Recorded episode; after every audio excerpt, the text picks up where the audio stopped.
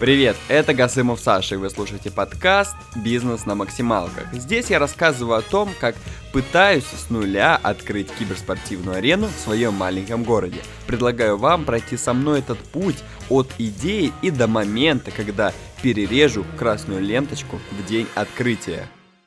Один прекрасный вечер я сижу, изучаю информацию на просторах интернета о том, как э, найти, так сказать, стартапу деньги, как взять займ, ну, вообще какие есть варианты. И мне приходит сообщение от моего товарища о том, что почему бы тебе не попробовать краундфандинг.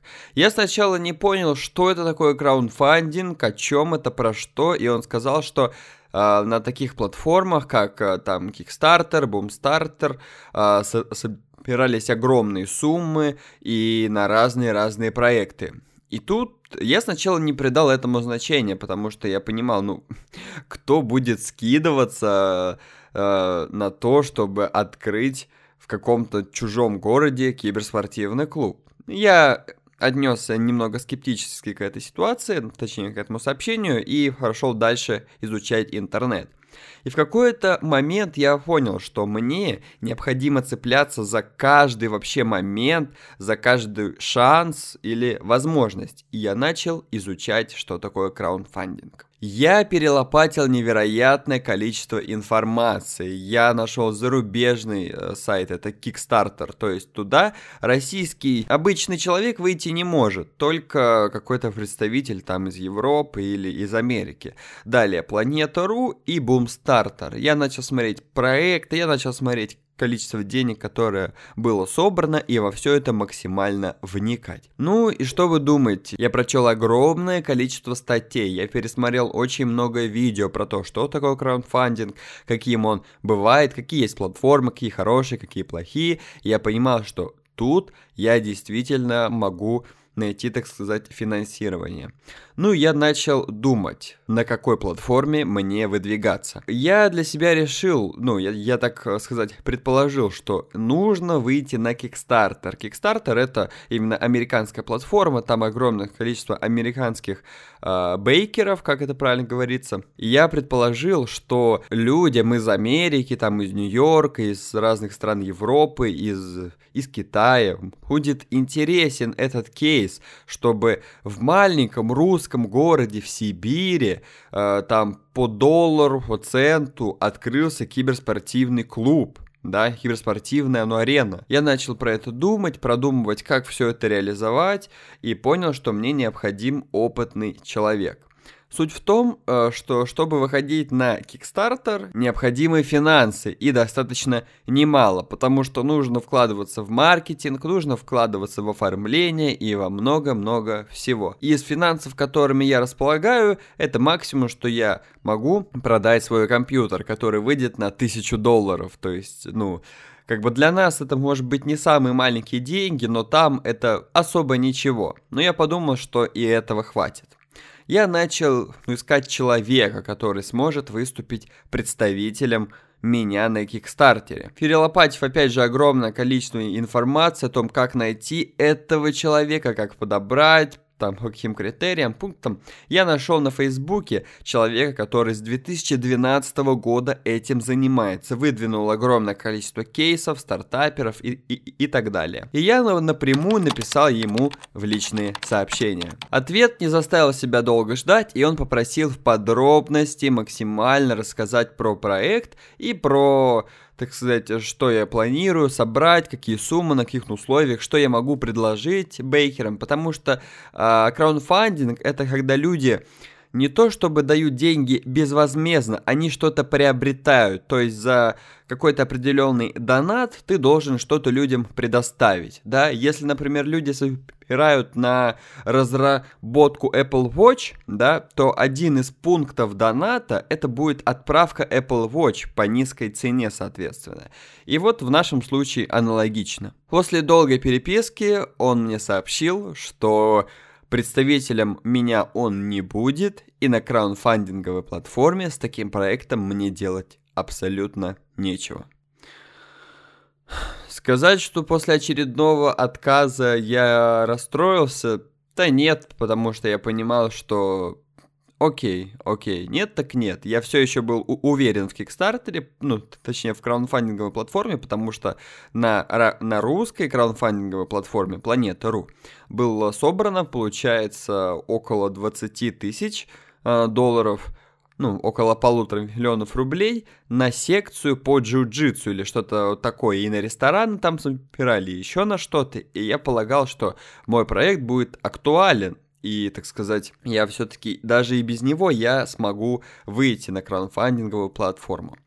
Но после долгого изучения, переписки с ним, он мне скинул невероятное огромное количество статей, вебинаров, семинаров, подкастов, все про, э, про краундфандинг. Я, я, наверное, сейчас даже знаю больше, чем нужно мне знать про краундфандинг. И я понял, что вот, ребят, если у вас есть, ну, идея созда- создать какую-нибудь бестолковую, ненужную хрень по типу, я не знаю, э, этого, фи, ой, не фингера, а э, вот то, что спиннера, вот, спиннера, я не знаю, там какой-нибудь ручки с лазером, все что угодно, просто тупая, ненужная вещь максимально глупая и такая э, замороченная, то вам необходимо выходить на Kickstarter, и вы соберете порядка 100 тысяч долларов, 200 и чуть ли не до миллиона. Там это очень востребовано, потому что ну, один из его проектов это русский парень, который собрал около миллиона долларов или 500 тысяч долларов на автомат деревянный миниган, который стрелял резинками. После его отказа я стал думать, кому еще я могу обратиться и кому, ну, кто живет на Западе и кому я плюс-минус могу доверять, потому что он выступает моим представителем, и все деньги приходят в случае успеха на его счет, и его задача мне их перевести. Следовательно, мне нужно найти человека, который в теории бы не кинул.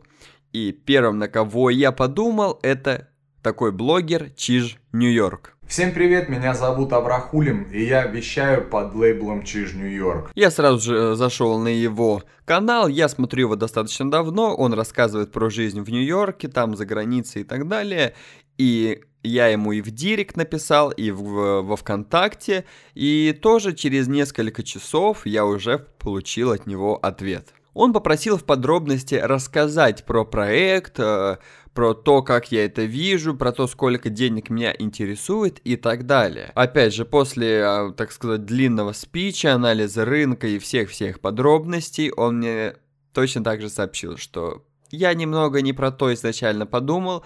Это такой проект мне не интересен. Э, тебе стоит уходить в онлайн и найти, как людям помочь. То есть он для чего-то решил мне указать, чем мне заниматься, дать какую-то рекомендацию, хотя абсолютно не просил, но да ладно. И опять же я такой думаю, о май гад, ну после такого я даже не знаю, кому еще можно обратиться на Западе. И я понял, что тогда будем выходить в России. Чтобы выйти в Россию, я опять же обратился к первому человеку, который уже на протяжении 8 лет выдвигает людей на краудфандинговые платформы. И он опять же мне рассказал про все эти процедуры и сообщил, что людям нет никакой выгоды и интереса в том, чтобы донатить на открытие киберспортивной арены. Я ничего не могу предложить и в какой-то степени я с ним согласен. И я, я сам изначально не мог понять, в чем будет интерес у человека скидывать другому, абсолютно незнакомому человеку деньги. И я понял, что, наверное, нет смысла это пробовать, потому что в любом случае мне пришлось бы вложить в районе тысячи-полутора тысяч долларов в эту историю. И эти деньги я бы мог потратить на что-то более продуктивное, что могло бы продвинуть меня ближе к цели. И от краундфандинга мне пришлось полностью отказаться. Кроме краундфандинга существуют такие, э, так сказать, функции, как краундлендинг, это займы, и краунд инвестинг. Это, соответственно, инвестирование. Я начал ну, изучать эти направления, как можно с помощью них найти деньги, и понял, что краудлендинг это такая невероятно рисковая и сложная штука, что они зачастую финансируют только человека, который занимается госзакупками, там, тендерами и так далее. Это сложный процесс, потому что для того, чтобы выдвинуться на госзакупки, на, на тендеры необходимо вынести там порядка 300 тысяч, а может и больше, или немного меньше, ну, что-то в таком районе. И они могут инвестировать под гарантию только на таких условиях. И я понял, что краудлендинг аналогично не мое. Остается третье краудинвестинг, соответственно, это инвестирование, да. Начал я изучать и эти платформы, и нашел одну из э, площадок, делаю звонок и пытаюсь узнать, на каких условиях они предлагают, так сказать, э, инвестирование. И по звонку я понял, что система аналогичного кредитования, то есть это я ну, общался не с инвестором, а просто с человеком с сервиса, с посредником, которые дают из денег, которые якобы скидывают инвестора, а, под залог аналогично недвижимости, там, документов и прочей вот этой, ну, истории. И теперь барабанная дробь. Знаете, вот какое количество процентов? Под 4% в месяц.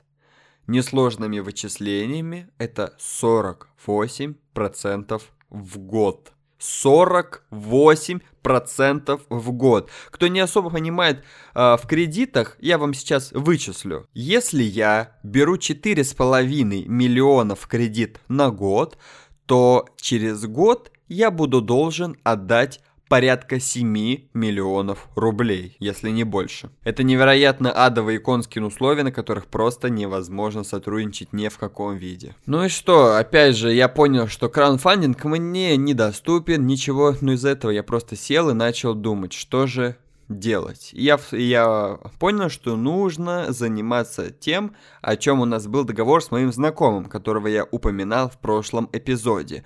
О том, что мне необходимо э, выдать ему определенное количество файлов, там некоторые видеофрагменты, и тогда у нас будет встреча, и мы можем обсудить э, мой проект, так скажем. И суть в том, что я удалил эти файлы еще несколько месяцев назад, когда я жил в Москве. Я их просто стер с компьютера, потому что в, в какой-то момент я решил для себя, что съемкой я больше не занимаюсь, быть связанным с этим не хочу. А, вот этот а, проект мы закончили уже давно, и он просто так занимает память на моем компьютере. И чтобы ну, и я понимал, что мне просто необходимо восстановить каким-то неведомым образом эти файлы, потому что сейчас уже вообще больше нет никаких вариантов, как мне выйти хоть на кого-то, чтобы достать денег. И на протяжении двух дней я пытался восстановить эти файлы. К сожалению, все безуспешно. Параллельно тому, что я пробовал восстановить э, ну, эти файлы, я вспомнил э, прошлый эпизод подкаст о том, как я звонил своему дяде, и он предложил своего знакомого крупного, так сказать, предпринимателя. И я пришел к выводу, что просто напрямую сделать звонок будет глупо. Но я понял, что мне все равно вообще глупо, не глупо. Есть мик микрошанс, микрошанс размером с занозу, с, я не, заусенец необходимо цепляться. Я повторно ему звоню и говорю, «Э, не мог бы ты мне все-таки предоставить его номер, как бы странным не был наш разговор, но мне необходимо это сделать. На следующий день он мне скидывает э, номер, кстати, но охотно скидывает, потому что он э, чувствует, так сказать, что я очень серьезно настроен, и мне, в принципе, не особо есть вообще разница до чего-либо, кто что подумает, Вдруг я бы ему сделал звонок, он бы сказал, мальчик, ты что, идиот, что ли? Какие денег? Забудь. Не звони сюда больше. Я был к этому готов, мне абсолютно все равно. Но суть в том, что я уверен максимально в продукте и в выгоде для этого человека. Я получил на следующий день его номер и сразу начал размышлять, сделать звонок или написать сообщение. Потому что многие люди очень заняты и не хотят, чтобы в их личное пространство вмешивались. А тем более в наше время сейчас очень много спамов по телефону, там различных предложений, обмана и так далее. Я даже в группе ВКонтакте сделал, сделал пост о том, что, мол, как лучше поступить? Сначала сделать звонок или лучше написать? Я пришел к решению, что сначала я напишу ему сообщение, и далее, если мне не поступит ответа, то я сделаю звонок. Я беру и начинаю печатать сообщение. Я ему рассказал про себя немного, немного про проект, про его выгоду, про доходность, окупаемость и все-все в таком духе. То есть я максимально расписал, то есть у меня нету еще никакого бизнес-плана, в принципе, ну, в плане готового, но он у меня есть в голове, его в любой момент могу спокойно составить, вообще без труда какого-либо. Я уже даже разобрался, что это и как это работает. Вот еще пару месяцев назад я тащился по Москве в ренту, Uh, вот я даже не могу, так сказать, uh, принять то, как все быстро меняется, потому что вот я в Москве просто тащусь с тяжеленной аппаратурой в ренту этой фототехники, чтобы ее сдать или получить, чтобы дальше ехать на съемку, там еще несколько часиков находиться, и потом обратно никакой я еду уже домой. А сегодня я уже ищу 4,5 миллиона рублей. В общем, я написал ему сообщение и начал ждать. Мне было вот, если честно, но объективно, мне было очень волнительно, потому что мне у родителей это не очень комфортно там брать какие-то деньги или еще что-то, а тут мне нужно было э, человеку написать о том, что я хочу от вас денег. Ну, соответственно, ну, со- само собой, я все грамотно завернул, максимально о том, что я в поисках инвестирования, какие выгоды, проценты и так далее. И на следующий день мне приходит ответ. Я вам даже сейчас его зачту прям дословно. Добрый день. Пока ничего не рассматриваем для инвестирования. Ой, блядь. После этого я ему его поблагодарил за время, ну, за то, что он прочел мое сообщение, за то, что он обратил внимание, и спросил, может быть, у него есть какая-то информация, которую он бы мог поделиться, направить, куда бы я мог обратиться с, с этим проектом, да, или еще что-то, на что он мне опять же написал сообщение. Думаю, сейчас не время. О, господи. Ладно, ничего страшного, абсолютно ничего страшного. Переживаний ноль. Но в тот момент я думал, что, ну, все, типа, э, окей, окей, окей, у меня больше нет никаких вариантов абсолютно, потому что, чтобы встретиться со знакомым, мне необходимо выполнить его на условия, скинуть ему определенные файлы. Файлы я стер, то есть условия выполнить я никак не могу, и встречи быть не может. Это раз. Два. Я один из инвесторов, который ко мне попался, он отказал. Это так. И вообще, ну, то есть, казалось бы, я опять в луже, и вариантов нет никаких. Но я начал изучать сайты по поиску инвестирования. Сайты по поиску инвестирования в своем городе, в своей области, потому что я понимал, что будет гораздо лучше встретиться в реальной жизни с человеком и обсудить, потому что давать такие суммы, я думаю, просто так через интернет, не видя и не зная человека для кого-то будет невероятно сложно. Также параллельно я написал одному из владельцев киберспортивных клубов другого города, это, по-моему, Тюмень, который также ну, открылся с помощью инвестирования. Когда я зашел на сайт, там было невероятно огромное количество предложений как по инвестированию, так и невероятное количество предложений по поиску инвестиций. И сайтов, кстати, немало. На одном из сайтов я захотел зарегистрироваться, но понял, что регистрация составляет одну тысячу рублей. Но дальше сайты я не стал там, ну, смотреть регистрацию или как опубликовать эти сообщения. И я понял, что очень подозрительно много сообщений о том, как, что люди готовы проинвестировать свои деньги и 20 миллионов, и 50 миллионов. И я подумал, наверное, стоит сделать звонок нескольким э, со соискателям инвестиций, то есть людям, которые ищут инвестиции, и спросить, были ли вообще какие-то реальные предложения. И я начал обзванивать. После первого звонка это был человек, у которого был проект, связанный с энергетикой. Он мне сказал, что это абсолютный развод, что звонит огромное количество мошенников, предлагают поиск инвестиций. Ну, то есть это, так скажем, те люди, на которых я попадался. То есть этот сайт, который дает инвестиции, то есть кредит под 50% годовых, это нереальные суммы.